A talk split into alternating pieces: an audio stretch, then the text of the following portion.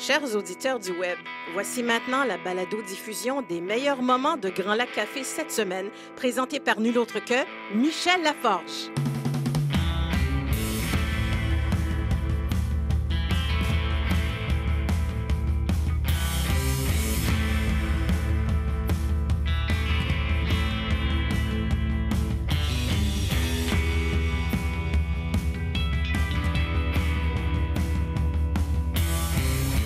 Allô, cette semaine à l'émission, François Boileau fait le bilan de sa dernière année, légèrement frustré par l'inaction du gouvernement Wynne à changer la loi sur les services en français. Le gouvernement m'a proposé cette année de faire des changements qui étaient davantage cosmétiques. Moi, j'ai refusé. J'ai pensé que ce n'était pas ça que j'avais recommandé. Je pense que le fruit est mûr pour, euh, pour une en réforme profondeur. en profondeur. Et on va entendre un rare extrait de l'animateur de Jeopardy, Alex Trebek, parler français. Merci beaucoup, bonsoir mesdames et messieurs et bienvenue à ce match Reach for the Top, Jamie en herbe qui a deux buts très importants.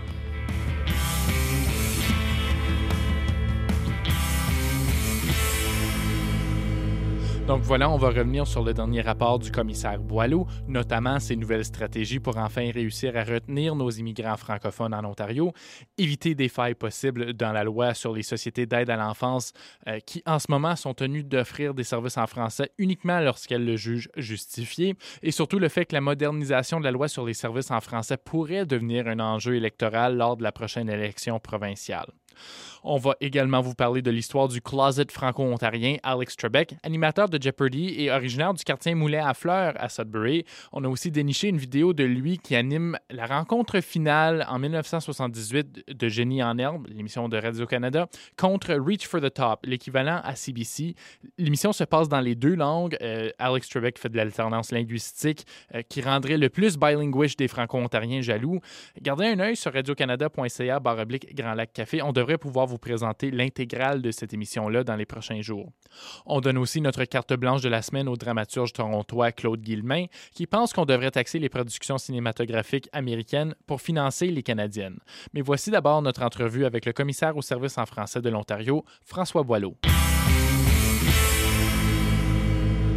François Boileau est en studio. Bonjour, commissaire. Bonjour, reporter. Vous savez qu'à chaque fois que vous m'appelez reporter, j'ai l'impression que je suis Tintin. Ah, vous n'êtes pas? J'ai pas de capitaine ad hoc autour de moi. Cela dit, quand je vous appelle commissaire, moi j'ai toujours l'impression de parler à un chef de police. Est-ce que c'est ce que vous êtes en Ontario, une police du français? Mon Dieu. Euh, écoutez, c'est, euh, ça se plaide. Euh, Il y a beaucoup de gens qui voient comme Qui ça, la police, comme ouais, ça, ouais. la police de la langue. Mais je pense qu'on a eu une approche au cours des dix dernières années qui tente d'être à la fois pragmatique, euh, sans vraiment altérer sur les principes, et puis, euh, et puis faire une différence. Donc, c'est ça que qu'on a fait au cours des dernières années. Donc, j'en suis, ça, j'en suis assez fier. Plus pédagogue que policier, donc. Oui. OK. C'est devenu une tradition annuelle à notre émission. On vous laisse faire une grande tournée médiatique après le dépôt de votre rapport annuel au mois de mai. Et là, quand vous avez répondu à toutes les questions prévisibles des autres journalistes de l'Ontario, on vous invite au Grand Lac Café pour vous poser des questions plus pertinentes. Vous serez d'accord avec moi, commissaire, j'imagine? Oui. Merci, j'apprécie. Euh, ce qui m'a frappé avec vous dans la dernière année, commissaire, c'est pas tant vos nouvelles recommandations pour le français en Ontario, on en parlera tantôt. Ce sont plutôt vos apparitions dans des sketchs. Oh mon- Vous êtes devenu copain-copain avec une gang d'humoristes qu'on appelle Improtéine. Ils vous, ont invi- ils vous ont invité dans un de leurs sketchs. Là, vous les engagiez comme consultants pour être plus cool quand vous parliez aux jeunes. Êtes-vous rendu cool, commissaire?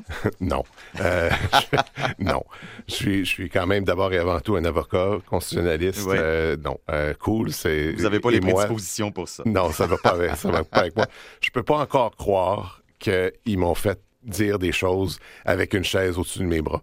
C'est, euh, Ah, mais vous êtes bon joueur. Là. Quand on vous connaît euh, un peu dans le privé, on sait que vous êtes quelqu'un de rigolo. Euh, cela dit, en plus de jouer dans un de leurs sketchs, euh, votre bureau, votre commissariat a engagé un protéine pour produire deux sketchs sur la loi des services en français puis sur l'importance de l'offre active.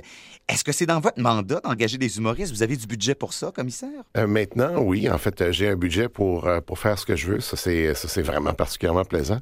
Mais je pense que de, plus sérieusement, de rejoindre une population qui, autrement, euh, c'est un sujet qui est aride, hein? euh, parler de la loi sur les services en Ouais. français, là, on peut rapidement s'endormir. Mais lorsqu'il est question de, de rejoindre un public un peu plus jeune Plus jeune, oui. oui. et d'une façon un peu plus ludique, Euh, nous, on a pensé qu'on on, on pourrait faire quelque chose de, de ce genre-là, ne sachant pas trop quelle serait la réaction, mais la réaction a Ça été a extrêmement Ben oui, positive. ben oui. Euh, c'est fou comment est-ce que ça a été euh, regazouillé, Partagé, repris, partagé, etc. Et on en prépare une autre surprise l'an prochain aussi vrai! pour tenter encore une fois d'encourager les, les jeunes à, à aller voter. Puis à et connaître donc, les enjeux et, ouais, à connaître, à- reliés à la ça. francophonie. Alors, euh, pour nous, c'est une façon de tenter de rejoindre un public un peu différent. Euh, beaucoup m'ont dit qu'ils étaient vraiment impressionnés que le gouvernement, slash là, mon bureau, Oui, oui. fasse quelque chose du genre, que c'était une première. Et ça me fait toujours peur un peu, mais en même temps, si on n'innove pas, euh, on, on ne saura pas. Mais il y a beaucoup de monde, beaucoup d'institutions euh, euh, gouvernementales qui ont pris des notes, Mhm. euh, pas seulement pour me dénoncer, mais euh, surtout pour... pour, pour euh, s'en inspirer. pour s'en inspirer. Ouais. Et d'ailleurs, euh, il y a même le gouvernement du Yukon qui a fait quelque chose de semblable Ah, ben, avec tabarouette. Protéines. Donc, euh, on va pouvoir euh, voir qu'est-ce qu'on peut faire avec, euh, avec les jeunes Ah, d'aujourd'hui. Vous êtes un pionnier, vous êtes un défricheur, euh, commissaire. vous avez eu du succès auprès des jeunes franco-ontariens avec vos capsules. Vous n'avez pas eu autant d'influence que vous le souhaitiez auprès du gouvernement avec vos recommandations. Vous êtes le premier à le reconnaître. On va en parler dans la prochaine demi-heure. Commissaire, on va parler de votre dixième rapport déposé le mois dernier, rapport annuel, euh, qui, a, qui avait pour titre Prendre notre place. Clin d'œil à Paul Demers, j'imagine. Absolument. Un rapport qui est ailleurs excellent. Une lecture fantastique. Euh, ça- euh, moi, je, je m'amuse toujours à lire les titres euh, des, des autres médias là, pour savoir ce qu'ils en ont dit. Et euh, c'est assez révélateur. Tout le monde va dans la même direction. Vous avez lu ça comme moi, commissaire. Il y avait des titres comme Le commissaire tape sur le même clou ou encore L'inaction du gouvernement dans la mire du commissaire ou encore Plusieurs dossiers stagnent selon François Boileau. Ce qu'on retient, commissaire, c'est que vous trouvez que le gouvernement niaise avec la POC. En tout cas, c'est ce qu'on en a décodé. Oui, mais en même temps, euh, c'est là, maintenant qu'on a une entrevue plus longue Oui. et qu'on peut être plus sérieux, Plus nuancé. plus oui. nuancé. On a quand même fait la part des choses. On a repris, ce- c'est un gros rapport annuel parce que c'est pour euh, les 10 ans, on s'est dit on va faire un bilan de nos actions. C'est rare qu'on se tape euh, dans le dos, mais c'est ce qu'on a fait. Puis on a relevé une vingtaine, en fait 22 enjeux sur lesquels on avait eu une influence positive Un impact. et ouais. que le gouvernement avait répondu positivement aussi. Bien sûr, on a, quitte à, quant à faire une révision de, de ce qui se passe, on- on n'est pas revenu à la charge. On a fait une dizaine de, de recommandations. Oui. La plupart des recommandations sont nouvelles, mais il y en a quelques-unes qui, effectivement, reviennent. Et c'est là-dessus que les, les médias... Ah ben, Euh, Vous savez à quel point on est euh, négatif. Mais on a eu un rapport qui est un peu plus nuancé quand même que les, euh, les titres Oui. euh, en ont fait mention. Ben, c'est parce qu'il faut résumer des dossiers euh, complexes en quelques lignes quand on est dans les médias. Alors, c'est ça qui est ingrat. Mais on, a, on a quand même bien lu que vous étiez déçu parce que l'an dernier, votre principale recommandation, c'était qu'on modernise la loi sur les services en français parce qu'elle était, elle était pour célébrer ses 30 ans, puis il fallait l'adapter à la réalité de 2017. Euh, vous avez mis beaucoup de pression médiatique sur le gouvernement. Pensez-vous que ça les a agacés que vous vous soyez servi des, de vos amis les médias pour les convaincre d'agir rapidement? Pensez-vous que ça nuit à la cause? Non, je pense pas. Je pense que ça, ça fait partie de la, la- du, jeu, jeu. euh, si on veut. Donc, euh, et ça fait partie des, de- des rares pouvoirs que j'ai. J'ai un pouvoir de parole. Ouais. Euh, si je ne me sers pas, c'est aux médias de trouver les messages intéressants ou non, et c'est à eux de décider s'ils font, euh, s'ils me servent de porte-voix d'une peut-être que le certaine gouvernement façon. préfère que vous leur fassiez des suggestions en coulisses plutôt qu'ouvertement dans les médias. Oh, mais pensez pas que je le fais. là. je le fais pas. Je fais mon travail. Je le fais, de, de- je pense, de la bonne façon. On Ouais. apprend là, avec le temps à un moment donné. Et euh, non, il n'y a pas de surprise. Je n'ai jamais pris le gouvernement par surprise. Et je ne prends pas d'opposition non plus par surprise. Donc, euh, pour la première fois cette année, ce que j'étais en fait content, j'avais supplié la ministre et elle a répondu positivement. Mhm. C'est de ne pas sortir, euh, oui, de ne pas sortir la banale euh, réponse merci beaucoup du Mhm. rapport, on va prendre connaissance. Non, non, écoutez, là, ouais. ça, ça, ça fait deux mois qu'ils l'ont dans les mains. Quand je vois à chaque année cette réponse-là, ça me. Ça, Ça vous agace. Ah! Mais en même temps, je, cette recommandation-là, de refaire la loi sur les services en français, de, de la réécrire, de la rendre plus Mhm. moderne, le gouvernement m'a proposé cette année de, de faire des changements qui étaient davantage cosmétiques. Moi, j'ai refusé. J'ai- pensé que ce n'était pas ça que j'avais recommandé. Je pense que le fruit est mûr pour, euh, pour une refonte en profondeur. Ça, pour le gouvernement, ça demande un peu plus de temps. Et en même temps, je vous cacherai pas que j'ai l'impression que certains d'entre eux, au gouvernement, voyaient peut-être l'opportunité d'en développer quelque chose au, au cours d'une plateforme électorale. Mhm. Mais grand bien leur face. Si ça se fait, moi, j'ai pas, j'ai pas d'ego par rapport Ben à ça.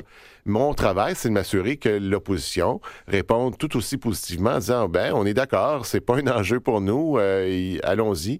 Et, et donc, avec un gouvernement euh, après juin 2018, que ce soit le même gouvernement ou un gouvernement euh, néo-démocrate ou euh, de l'opposition euh, conservatrice, Ouais. bien qu'on puisse euh, aller de l'avant avec un tel projet. Ce que je décode, c'est que vous faites phil- philosophe. Vous auriez aimé ça que ça se passe en 2017 parce qu'on avait un beau prétexte avec les 30 ans de la loi. Mais s'il faut que ça devienne un enjeu électoral, quitte à ce que des partis se fassent un capital de, de sympathie politique avec ça, tant mieux. L'important, c'est que ça se fasse. C'est ce que je décode de ce que vous venez de me dire. Comme d'habitude, vous, euh, vous êtes extraordinairement euh, bon pour résumer. Oui. C'est mon petit côté Tintin, j'imagine.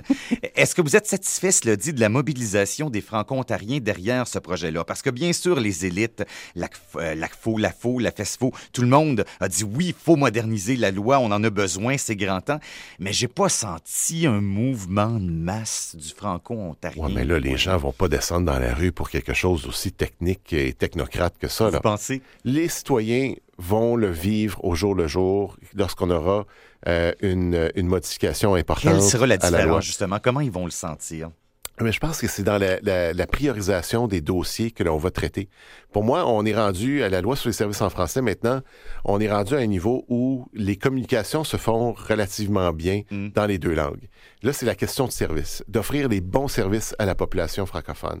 Et c'est ça qui m'importe le plus quand on développe des nouveaux programmes, Mm. des nouvelles politiques, des nouveaux outils, bien qu'on pense à la population francophone dès le départ. On le voit dans, ce, dans le secteur, par exemple, euh, on- de l'éducation. On a ce qu'on appelle une, euh, une politique d'aménagement linguistique. Cette politique d'aménagement linguistique, elle n'existe que pour les francophones. Pourquoi? Mais parce qu'on n'en a pas de besoin au niveau anglais, Ouais. c'est-à-dire de viser à outiller les éducateurs, les parents, à mieux transmettre euh, non seulement la langue française dans les écoles, mais aussi la culture ou les cultures Ouais. euh, francophones. Pourquoi ne pas penser de la même façon? On vient juste d'avoir, avec succès, un projet pilote sur l'accès à la justice en français à Ottawa dans le palais de justice. Savez-vous combien de plaintes que j'ai reçues depuis que le projet de pilote existe? Et c'est le palais de justice que je recevais le plus de plaintes. Donc, ça a baissé, c'est ça, ça a fonctionné? Zéro. OK. J'ai pas reçu de plainte. Parce que dès l'accueil, quand on rentre, le, le garde de sécurité, le, le commissionnaire, nous parle en français comme en anglais, nous invite à aller tout de suite au bon guichet et, et on reçoit, il y a de l'affichage partout, il y a reço- on reçoit vraiment un excellent service en français. Sauf qu'il faudrait que ce soit transposé ailleurs. C'est bien Ben voilà, un projet pilote, mais... c'est ça. Puis, puis premièrement, c'est pas parce que le projet pilote est terminé qu'on va, qu'on va tout euh, serrer dans des boîtes. Ouais. Euh, non, continuons. Et puis, voyons qu'est-ce qui, qu'est-ce qui est exportable ailleurs. Donc, ça, c'est des choses que le citoyen voit. C'est du concret, mais c'est pas nécessairement quelque chose qui est tangible, là, euh, qu'on, qu'on va aller dans la rue pour dire Ah, on a besoin de ça. Ouais, ouais. Dans le secteur de la santé, pourrions-nous être un peu plus en 2017? Pourquoi est-ce que les francophones ne pourraient pas avoir un- un- une application qui dirait où et comment euh, et on peut recevoir des services de santé Une en application français? sur son cellulaire pour aller Pourquoi au bon pas? endroit. Ouais. Pour aller au bon endroit, pour savoir qu'à tel endroit, il y, a un- il y a- effectivement, il y a une gynécologue ou un gynécologue qui va, ou, un pédiatre ou un podiatre, peu importe, qui va vous servir en français. Peut-être qu'on n'en aura pas dans certaines régions, mais qu'on va nous diriger dans un autre endroit qui, Mhm. cet endroit-là, va nous aider à trouver des solutions. Je vous suis. Mais pour ça, ça nous prend, pour obtenir cette information-là, Ouais. ça nous prend du travail, beaucoup de travail en amont, Ouais. avec les AirLIS, avec les entités de planification de services de santé en français, avec le ministère même. Donc, c'est ça, c'est du travail qu'on ne voit pas, mais que si on priorise les bons dossiers au bon moment, ben peut-être qu'on va arriver à un résultat où, effectivement, le citoyen francophone va voir quelque chose. Euh, je veux qu'on revienne sur certaines de- des recommandations de votre euh, rapport, commissaire Boileau. Et comme le temps file, je vais vous demander d'être cool et d'être concis, comme si vous parliez à des jeunes. Euh, on va parler d'immigration parce que c'est un enjeu majeur. On veut gonfler la population francophone, puis on a besoin de cette expertise puis de cette richesse humaine de l'immigration francophone, mais on n'y arrive pas. Comment faudrait faire pour atteindre ne serait-ce que nos modestes cibles, commissaire? Ben ça, c'est un bel exemple où là, je, je dois utiliser un langage beaucoup plus technocrate. Ah, Et ouais, non, c'est ça. Alors, euh, j'ai recommandé la création d'un comité. Hey, ça, c'est-tu le fun ou c'est pas le fun? Oui, exactement, très ronflant. L'important, c'est de se doter de stratégies précises et des cibles atteignables en matière de... Non, non, Ah. ça, écoutez, ça sonne comme des trucs qu'on va mettre dans un rapport tabletté pendant cinq ans. Je du comprends. concret, du concret. Ben, du concret, là, c'est, c'est devra... Ah, OK, je vais vous donner un exemple. Quand une famille arrive à 2 heures du matin à l'aéroport de Pearson, Oui. puis qu'il n'y a pas personne, on, on les avait recrutés Mais on n'a pas de stratégie d'accueil parce qu'ils arrivent ici, il est 2 heures du matin, ah, il n'y a personne pour les accueillir en français, ils sont dirigés vers un organisme anglophone Mm. et voilà, on vient de les perdre. Donc, le- ça nous prend des Puis ils vont en stratégies. parler à leurs cousins, puis à leurs beaux-frères, puis aux gens de Voilà. leur diaspora, puis ils vont dire allez pas à Toronto ou en Ontario, euh, vous ne serez pas servi en France. Donc, ça nous prend une stratégie d'accueil. Après ça, ça nous prend une stratégie de formation. Parce qu'une fois que cette famille-là, elle est, elle est euh, ici à Toronto ou ailleurs à Sudbury, il faut la prendre en main. Il faut pouvoir la- la- les enseigner en anglais, par exemple. Mm. C'est important qu'ils apprennent anglais pour Ben qu'ils ouais. puissent euh, être le plus fluide, le plus rapidement possible, Qui s'intégrer puissent s'intégrer au marché de l'emploi. au marché de l'emploi. Ouais. Donc, une stratégie aussi d'intégration, donc avoir les bons programmes pour que ce- cette famille-là puisse s'intégrer et euh, une stratégie, de rétention. Donc, si on ne réussit pas à les garder, à les, à les conserver dans notre bled, ben, ils vont peut-être partir ailleurs parce Ouais. que la terre promise est toujours ailleurs. Et ce sera peut-être le Québec l'ailleurs, euh, alors qu'on voudrait bien les garder chez nous. en tout Ou cas. l'Alberta, Ou l'Alberta, oui. ou la Colombie-Britannique. Ouais, ouais. Alors, c'est. euh, je vous remercie de votre, d'avoir ronflé tantôt parce que ça, me- non, mais ça me permet de, Oui, ça de mettre le focus. Ça m'a stimulé. Oui, vous oui. m'avez. euh, hein, c'était baveux je devrais toujours être à côté de vous pour ronfler. ça- Non, mais je pense que mon exemple, est pas, pour une Oui. fois, là, il n'est pas si mauvais que ça. en prenant une famille, puis de voir comment les- les- le, le- le langage technocrate peut, euh, peut effectivement influer Oui. sur... Et c'est ça que je recherche pour cette famille-là qui vient, euh, qu'on va aller chercher euh, ailleurs, que ce soit au Bénin, en Côte d'Ivoire, en. Haïti. Vous vous coulisez à vue d'œil, euh, commissaire, c'est impressionnant. Un dossier très sensible qui touche tout le monde parce qu'on parle des enfants, donc une des populations particulièrement vulnérables, surtout en matière de, de services de santé ou de soutien, l'aide à l'enfance. Vous avez beaucoup insisté là-dessus dans le dernier rapport. Qu'est-ce qu'il faudrait améliorer de ce côté-là? Bon, on a revisé. Ça fait dix ans que je, je me la ferme, dans la mesure où je me dis, hmm, euh, l'expression latine, c'est don't rock the boat. Dans la Vous mesure. parlez très bien le latin. Oui, Vous merci. êtes le Bernard Landry de l'Ontario. Ouch! Oh, OK. Puisque t'en fais, je répondrai pas à cela. Mais quand on, on considère que la loi qui a créé les sociétés d'aide à l'enfance dit lorsque cela est, est approprié, on va offrir un service en français aux enfants et, à- et aux adolescents.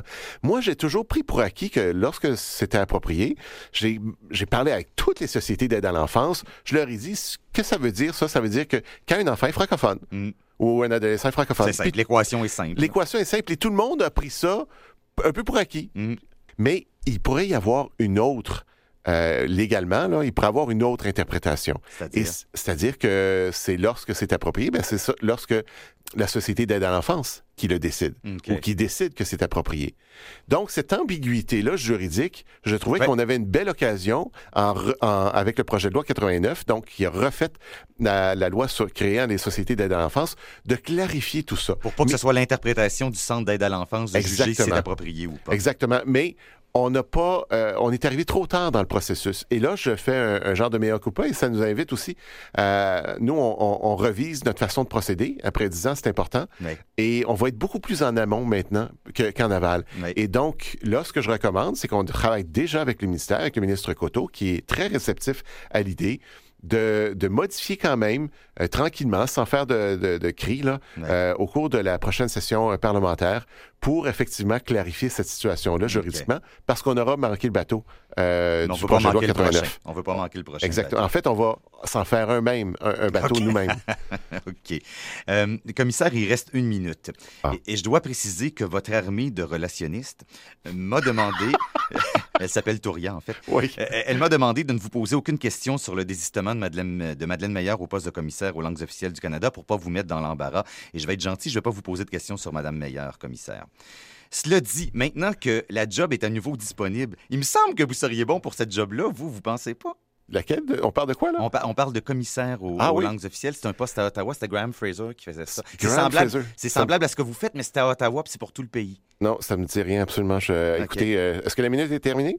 Euh, euh, non, il reste encore un 40 secondes, je pense. ça, ça vous intéresserait pas, cette job-là? Écoutez, c'est plus sérieusement du monde. euh, c'est, je regrette tout ce qui est arrivé à, à Madeleine Meyer. C'est une personne remarquable, c'est une Mhm. personne extraordinaire. Mais là, vous répondez pas à ma question. là. Et effectivement, je patine. Oui. Donc, euh, je, je, je- je veux juste saluer euh, le travail de Madame Meyer. Je suis convaincu qu'elle va se retourner euh, rapidement Oui, au service public. Mais vous Quant à répondez votre tellement question, pas à ma question, commissaire. Mais j'adore ça, faire la langue de bois. C'est vous rare êtes- que vous êtes- c'est moi Vous avez qui, du euh, talent en politique. Ben oui, c'est rare que c'est moi qui est de ce côté-là. Habituellement, j'ai une langue très franche, mais là, je, vous gardez une petite gêne. je garde une petite gêne. Écoutez, ça sera euh, si euh, on verra bien au cours des prochains jours euh, quelle sera la décision du gouvernement de voir s'il recommence le processus à nouveau, etc. Puis là, je, je verrai. Ce sera une- certainement une décision personnelle d'abord et avant tout et de famille. Vous avez un problème, vous n'êtes pas acadien. Je pense que pour être politiquement correct, M. Trudeau va choisir un acadien la prochaine fois. Est-ce que vous êtes capable de parler dans la langue de la Sagouine? Parce que ça pourrait être un argument gagnant. Êtes-vous capable de parler avec l'accent acadien? J'aurais cru comprendre que je pourrais. J'aurais pu essayer.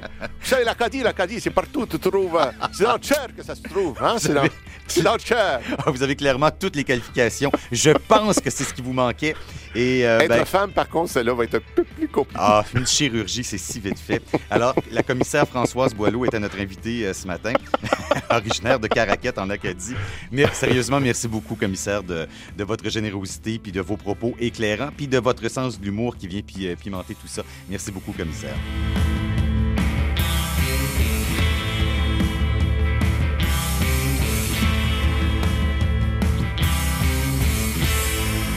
Alors, on a pensé faire un petit jeu questionnaire pour vous ce matin. Et là, on est allé chercher une musique générique de jeu questionnaire. Je ne sais pas si vous avez déjà entendu ça quelque part. On va écouter.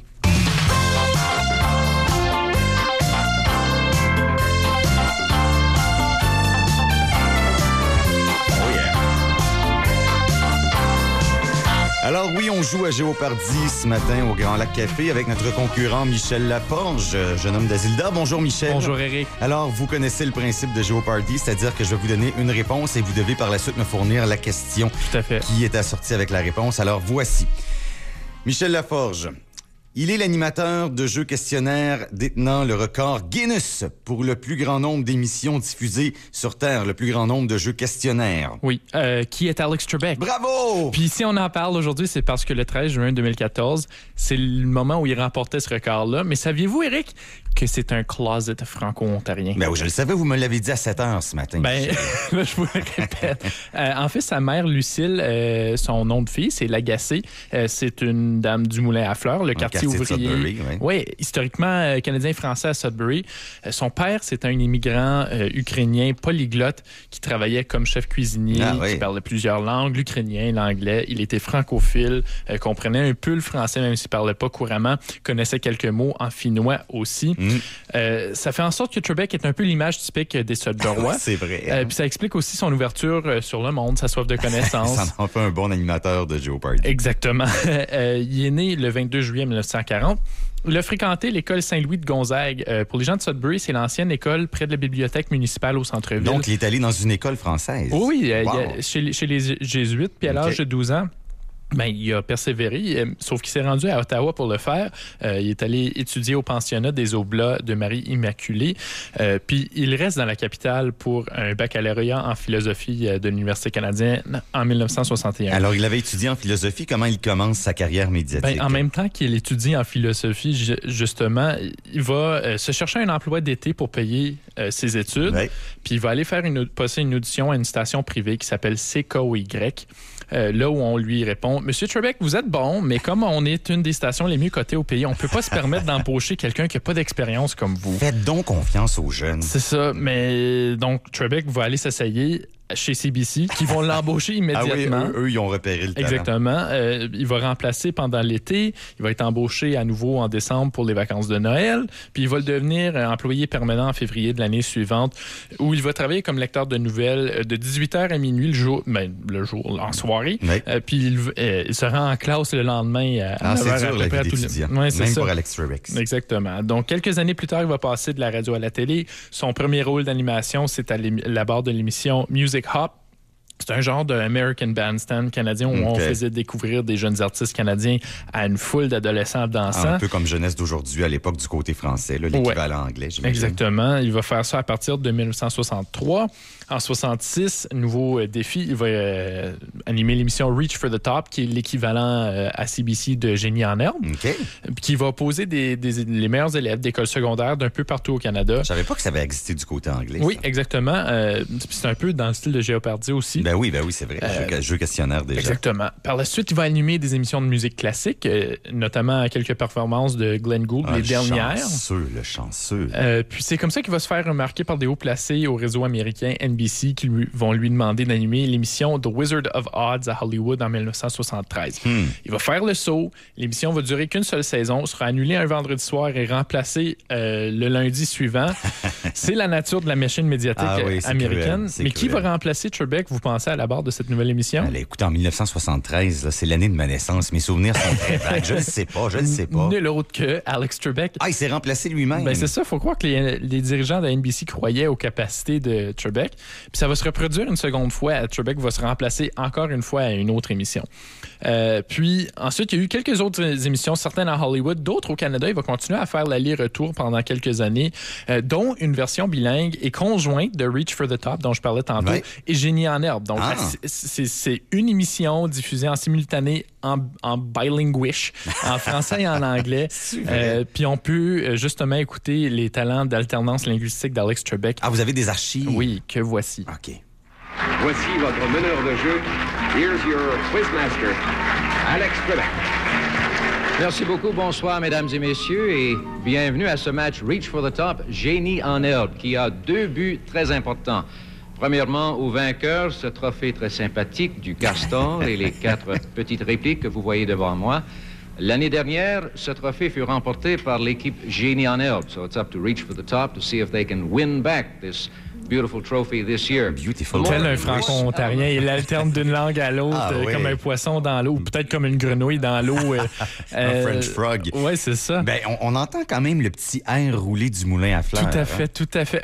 Avec l'espèce de, de, de bien parler Oui, français international, C'est ouais. très, très intéressant. C'est savoureux. Ça date de quand, ça, Ça exactement? date de 1978. Puis j'ai euh, réussi à retrouver l'épisode au complet. On va mettre ça sur notre site web un peu plus tard aujourd'hui. Pour, pour d'ailleurs, les- vous les gens, la, la radio, vous avez entendu que la trame audio, mais plus que je regardais la trame vidéo en même temps, c'est spectaculaire parce que La chevelure. Alex Trebek a vraiment le look d'un Lionel Richie blanc, donc l'afro, la moustache, c'est très différent de son look d'aujourd'hui, disons. Puis, bon, il n'a pas fait que ça. Hein? On- ce, ce pourquoi il est connu, Alex Trebek, c'est le jeu Jeopardy. Ça a commencé quand, ça, exactement? En 1984. Ok. Euh, alors, euh, le, le- le créateur de l'émission, Merv Griffin, va l'approcher, va lui dire euh, J'avais cette émission-là, ça ça fonctionne plus, mais j'aimerais la relancer. Est-ce que ça tente de faire une audition? Ils vont le faire ensemble. Ils, font, ils filment un pilote, puis euh, The rest is history, Ah, comme ben ils oui. disent. Vous voyez, moi aussi, je peux faire de l'alternance linguistique.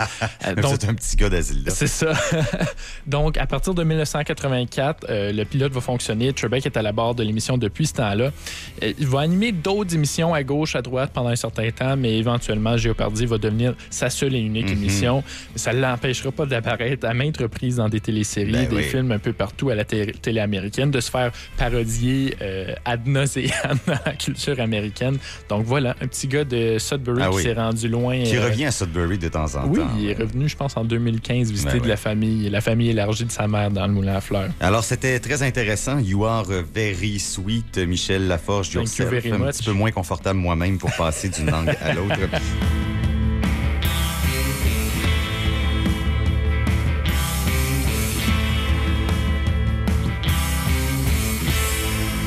C'est d'ailleurs à Toronto qu'on se rend pour joindre notre ami et collaborateur, l'auteur, dramaturge, poète, cinéaste, Claude Guillemin. Salut, Claude. Allô, Eric. Là, je suis un peu confus parce que dans les conversations préalables à, la- à notre chronique de ce matin, vous m'avez dit que vous vouliez parler de cinéma, cinéma canadien, une taxe sur le cinéma américain, euh, les, les câbleaux distributeurs, le renouvellement de leur licence au CRTC. Alors, je sais pas par quel bout prendre ça. On commence, on commence à quel endroit, Claude? Ben, on- disons qu'on com- commençons par le cinéma, euh, cinéma, dont, euh, cinéma américain, cinéma canadien. C'est ce qui est, qui, est, qui est le fun l'été, ou je sais pas si c'est le fun, mais quand tu as, trop, quand t'as du temps à penser, à réfléchir, ou quand tu te mets à lire les journaux, puis Ouais. bon, inévitablement, on tombe sur Trump, euh, et sur le président Trump, Ouais. et tout ce, que, tout ce que ça peut représenter. Puis, euh, tu sais, le protectionnisme américain m'a vraiment fait réfléchir de ce temps-ci, parce que si euh, le cinéma américain, on, on le sait- on le sait, tout le monde sait que c'est, ça écrase tout ce qui est canadien, mais on, on- on se demande ou on se pose rarement la question exactement qu'est-ce que ça représente. Puis si on pense en chiffres ou en pourcentage, disons en 2005, le film anglo-canadien représentait 4 Mm. de ce qui est de ce que ce qui est présenté dans les euh, dans les Mais au Canada, vous parlez du Canada anglais, là. Mais parce non, que- je pense Canada at large. Ah, parce ok, que, oui, il faut dire que Mais au- le cinéma québécois va mieux en général que le cinéma Oui, il y a une du nuance. C'est, c'est à peu près 12 qui est, Ouais. qui, est, qui est beaucoup mieux. C'est trois fois plus, mais quand même, c'est pas, euh, Ouais. c'est, rien à, envoyer à l'exposition. Mais c'est, comme ça partout sur la planète, le cinéma Non, c'est pas vrai, c'est pas Non? vrai. Il y a des même euh, l'Australie euh, a un pourcentage beaucoup plus élevé que le Canada, même que l'Australie est plus petite population, mais ils sont beaucoup plus fidèles à leur à leur propre créateur. Peut-être parce qu'ils sont plus loin des États-Unis aussi. Ben loin, on est plus loin. là. Il y a personne de loin là maintenant. Là. Puis on parle de, on sur parle cette de diffusion. planète. ouais. C'est ça, la planète est rendue de plus en plus petite. Je pense que c'est une question, je sais pas, moi je, je remets en question la volonté des Canadiens Mais ou le, le- le courage des Canadiens de se, de, de- de- d'affronter la, la- la bête américaine. C'est pour ça qu'on parle de prote- protectionnisme. Puis Mais il y a Quand- certains qui vous diraient pourquoi on fait pas juste des meilleurs films ou des films plus grand public. On voit le succès de Bon Cop, Bad Cop actuellement? oui, le, le meilleur film ou le film tout court a besoin de, de sous. Ouais. Le- t'sais, il faut financer ça. Il faut, l'argent vient pas de nulle part. là. Puis donc, quand il n'y a pas, quand il y a pas d'investissement de la part, d'une part des Canadiens et d'une autre part euh, de- de- des- des- des organismes fédéraux, euh, il y en a pas. Et quand on dit le, le- le budget total de Téléfilm Cana- euh, Canada pour la production cinéma- cinématographique est de Ouais. 61 millions. 61 millions. Ça, c'est quoi? Un demi-blockbuster? Ouais. Euh, Il faut partager donc entre plusieurs films. ben oui, entre Ouais, plusieurs, entre, bou- entre beaucoup de films, dont euh, quelque chose comme Bon, bon Cop, Bad Cop. Mais ça, représente, en, en 2015, ça représentait 80% Les États-Unis, le marché, le marché du le box-office canadien était, euh, appartenait à 80 aux films américains. Mais vous êtes convaincu que si les films canadiens étaient mieux financés, il y en aurait plus dans les salles et les gens sortiraient plus pour les voir? Mais pourquoi pas? Je crois que on n'arrête pas de dire, on parle du talent, on a les, les- on a les équipes, on a les techniciens, on a les créateurs ici, les réalisateurs, les, les ciné- cinématographes. les- tous ces gens-là euh, travaillent à Toronto, travaillent à Vancouver, travaillent à. Montréal, mais ils travaillent beaucoup pour le marché, pour les, euh, pour les films américains. Ces gens-là pourraient être, euh, euh, pourraient travailler pour le, le- le cinéma canadien et faire des, des- des tout aussi bons euh, produits. Mais là, est-ce que votre idée, ce serait de taxer les films Ouais, ben, américains, puis prendre cet argent-là, puis l'investir dans le cinéma canadien? Tout à fait. Si M. Trump peut taxer euh, ce qu'il veut, il par- il parlait de, de- il taxerait les compagnies, même les compagnies américaines qui produiraient des, des voitures, par exemple, au Mexique, il leur, il leur Ouais. imposerait une taxe de 30% Vous voulez que ce soit Canada First en matière de Moi, je cinéma? pense que ça devrait être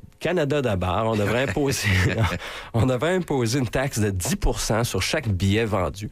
Donc, je pense que ça serait une façon pour que le Canada pourrait investir directement lui-même euh, dans sa production. Mais là, vous euh, parlez de, de, de salles de cinéma. Dans le fond, on sait que la plus grande partie du cinéma, depuis plusieurs années, est consommée sur Netflix. Et là, euh, je fais un statement personnel. J'ai choisi de ne pas m'abonner à Netflix parce qu'il y avait Ah. trop peu de contenu canadien là-dessus. Ils refusent toute forme de législation du CRTC.